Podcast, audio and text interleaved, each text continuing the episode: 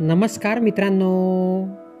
मित्रांनो मी मंगेश कुमार अंबिलवादे तुम्हा सर्वांचं वाचन कट्ट्यामध्ये मनपूर्वक हार्दिक स्वागत करतो. मित्रांनो आज आपण गोष्ट क्रमांक पाचशे एकोणसत्तर ऐकणार आहोत. आजच्या आपल्या गोष्टीचे नाव आहे मानाची टोपली.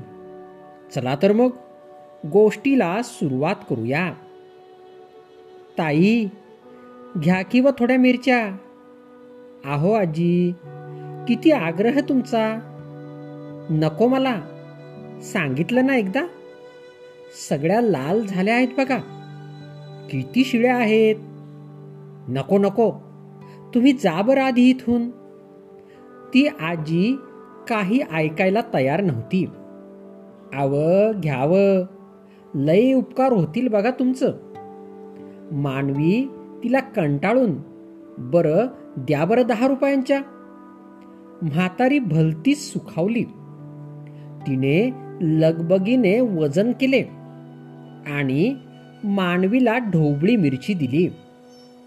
मानवीने दहा रुपये तिच्या हातावर टेकवताच म्हातारीने ते कपाळाला लावले. दूध घेऊन जाता येईल आता.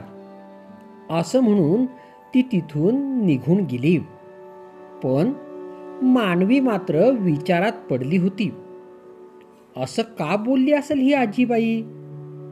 तिच्याकडे दूध घेण्यासाठी दहा रुपये सुद्धा नव्हते. दिवसभर तिचं चित्त थाऱ्यावर नव्हते. सतत तीच गोष्ट तिच्या मनाला सलत होती. घरातल्या कामात आणि इतरही कशातच तिचे मन लागत नव्हते. रात्र झाली. कुशीची अदलाबदल सुरू होती. पण झोप काही लागत नव्हती. आजीबाईने सोडलेला भुंगा तिचं काळीच पोखरून काढत होता. विचारांच्या कलहात कधी पहाट झाली कळलंच नाही. मानवीचं मन अजूनही खुमखुम करत होतं. तिने पटकन सगळं आवरलं आणि ती आजीबाई जिथे भाजी विकायला बसायची तिथे गेली. आजी नेहमी तिथेच बसायची पण काल मात्र ती टोपली दारोदार घेऊन फिरत होती. मानवी तिथे पोहोचली. आजीबाई तिथेच बसून भाजी विकत होती. आवताई घ्या की काय देऊ तुम्हाला? आजी मला बोलायचं होतं तुमच्याशी. मानवी थोडी भीत भीतच विचारत होती. बोला की तुम्ही काल असं का म्हणालात? दूध घेता येईल? तुमच्याकडे अगदी दहा रुपये सुद्धा नव्हते का? आजी मानवीकडे बारकाईने पाहू लागली. चला माझ्या बरोबर. असं म्हणून आजीने तिची टोपली आवरली आणि निघाली. मानवी ही कुठला प्रश्न न करता तिच्यामागे मागे जाऊ लागली. बरस चालल्यानंतर ती आजी एका छोट्याशा घरात शिरली. याताई माझं घर आहे. मानवी सुन्न डोक्याने आजीचं सगळं ऐकत होती. अगदीच छोटस घर. झोपडी म्हणायलाही हरकत नाही. पत्र्याचं घर. त्याला काही बाजूला ताडपत्री गुंडाळलेली. एका बाजूला छोटीशी मोरी. त्यालाच लागून मांडलेली चेमकी भांडी आणि चूल.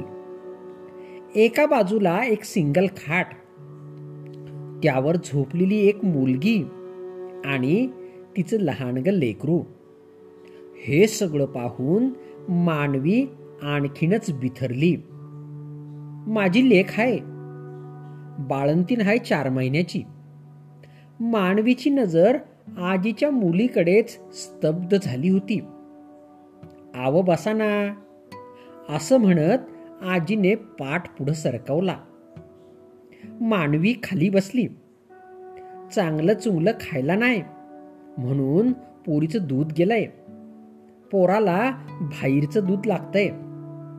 मग तिला तिच्या सासरी जाऊ द्या ना. तिथं बाळ बाळंतीन दोघींची काळजी तरी घेतली जाईल. नवऱ्यानं टाकली तिला. मानवीचं वाक्य तोडत म्हातारी दबक्या आवाजात म्हणाली आता मात्र मानवीच्या पायाखालची जमीनच सरकली. ती आ वासून आजीच्या तोंडाकडे बघत होती. लई भांडणं व्हायची बघा. लई मारायचा मेला पोरीला. दिवस राहिलं होतं तरी प्यायचा आणि मारायचा. एक दिवस गेले आणि घेऊनच आले इकडं. काय करता? लेख आहे. नाही राहिला बघा जीव. माझ्याकडे तरी काय आहे? पण तसंच शिडपाक घालीन म्हणलं खायला. त्या मुडद्याचा मार तर नाही खायला लागायचा? असं म्हणून घेऊन आले. मानवीला काय बोलावं काहीच कळत नव्हतं. ती फक्त आजीबाईचं बोलणं ऐकत होती. इतक्या दिवसात पहिल्यांदा कुणीतरी विचारलं. लई बरं वाटलं बघा. म्हणून चला म्हणलं घरला. मानवीच्या डोळ्यातून पाणी वाहत होतं. तिला कसलीच ती शुद्ध राहिली नव्हती. थोड्या वेळाने स्वतःला सावरत तिने तिच्या पाकिटातून दोन हजार रुपयांची नोट काढली आणि म्हातारी समोर धरली. आजी थोडीशी हसत दोन दिस झालं कुणी बी भाजी घेतली नाही ताई. घरात होते ते बी पैसे संपले होते.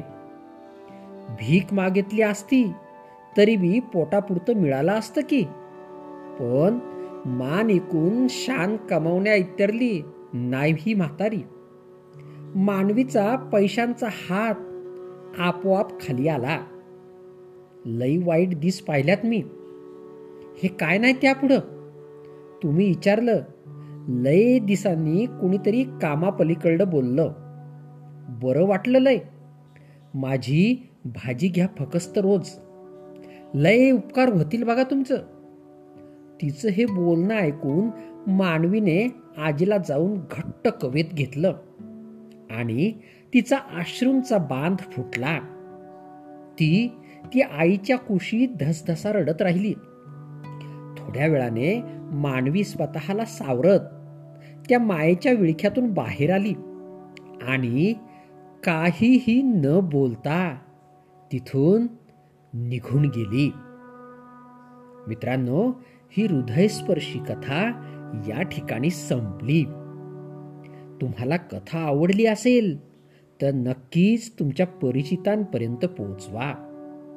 चला तर मग उद्या पुन्हा भेटूया तुमच्या आवडत्या वाचन कट्ट्यात तोपर्यंत बाय बाय.